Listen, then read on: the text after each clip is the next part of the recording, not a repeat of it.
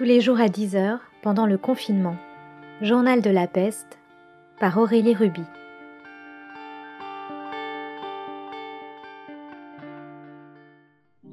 Vendredi 13 mars 2020. La veille, le gouvernement a rendu sa décision.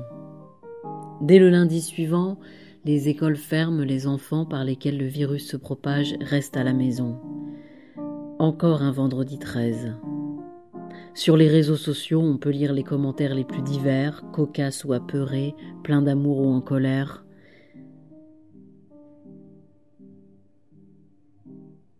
Il y a ceux qui rient, ceux qui alertent, ceux qui informent, ceux qui râlent, ceux qui ne croient pas les médias, ceux qui font la morale, ceux qui analysent, ceux qui sont sous le choc, ceux qui s'en foutent, ceux qui restent silencieux, ceux qui sont coincés à l'étranger, ceux qui fuient, ceux qui avancent leur voyage, ceux qui reculent leur retour, ceux qui restent couchés et ceux qui vont arpenter.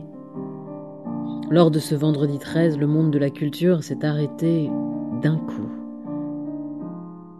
Dès l'annonce officielle d'une interdiction de rassemblement de plus de 100 personnes, chiffre qui dès le lendemain tombe à 10, les théâtres annulent, les productions se désengagent. Un poste se répand, je suis annulé. L'humour ne manque pas, la panique non plus. On crée des pages solidaires sur lesquelles chacun peut raconter ce qui lui arrive et se sentir moins seul face à la catastrophe. J'ai tout perdu. Mon travail des prochains mois et mon mec s'est cassé vent de panique dans toute la société. On peut dire qu'à cet instant, chacun s'accroche à sa vie et la voit se déplacer en une seconde.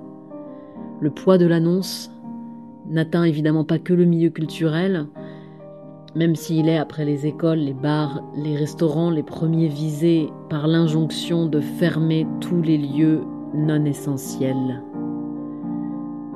Non essentiels. Immédiatement, je sens un déferlement dans mon corps, non essentiel.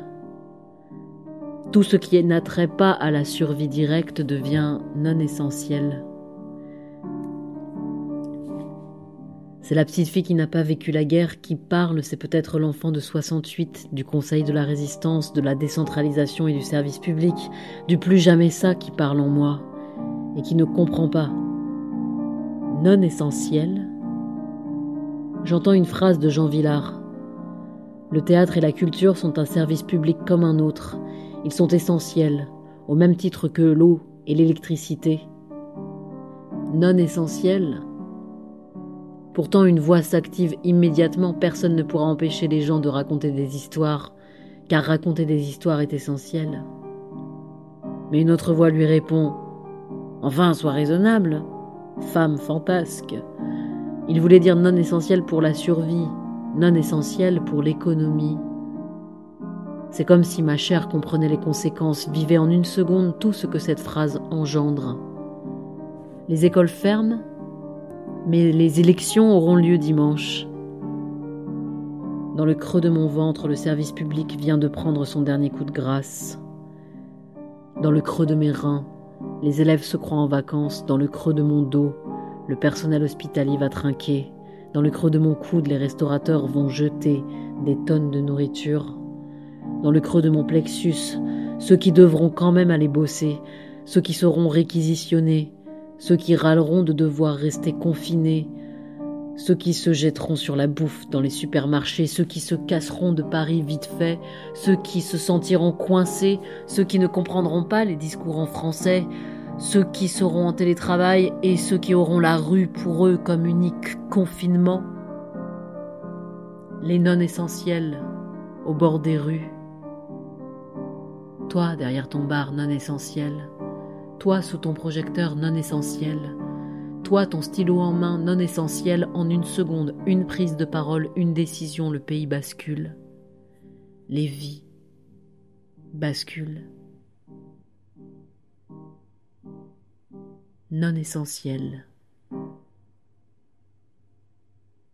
Dès le jour d'après, ce ne sera pas comme le jour d'avant. Dès le jour d'après, un pays en quarantaine, non essentiel.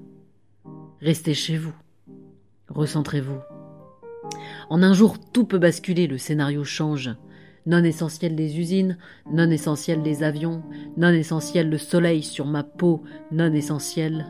Dès le jour d'après, la peste dans nos cœurs, j'appelle mes proches et je dis je t'aime. je pense à ma vie d'avant. Pourquoi? C'est pas le moment.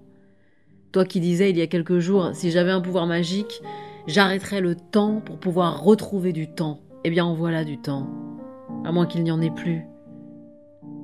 Je sais pas quoi penser, quoi sentir, quoi croire, qui aimer, avec qui me confiner.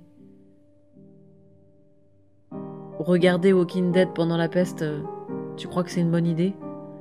Il faut épargner les personnes à risque. Les plus faibles mourront, non essentiels. J'ai envie de crier je t'aime. Je t'aime Voilà. C'était ridicule, mais je l'ai fait. Bon, calme-toi maintenant. Ça va aller. Tu sais, on va s'adapter, hein. Ça va passer. Moi, je t'aime. Alors regarde-moi. Tout ira bien. Tu verras.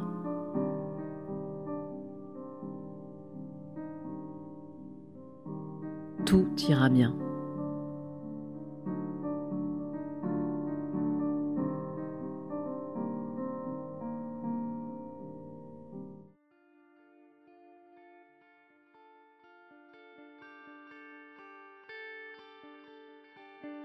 tous les jours à 10 heures pendant le confinement. Journal de la peste par Aurélie Ruby.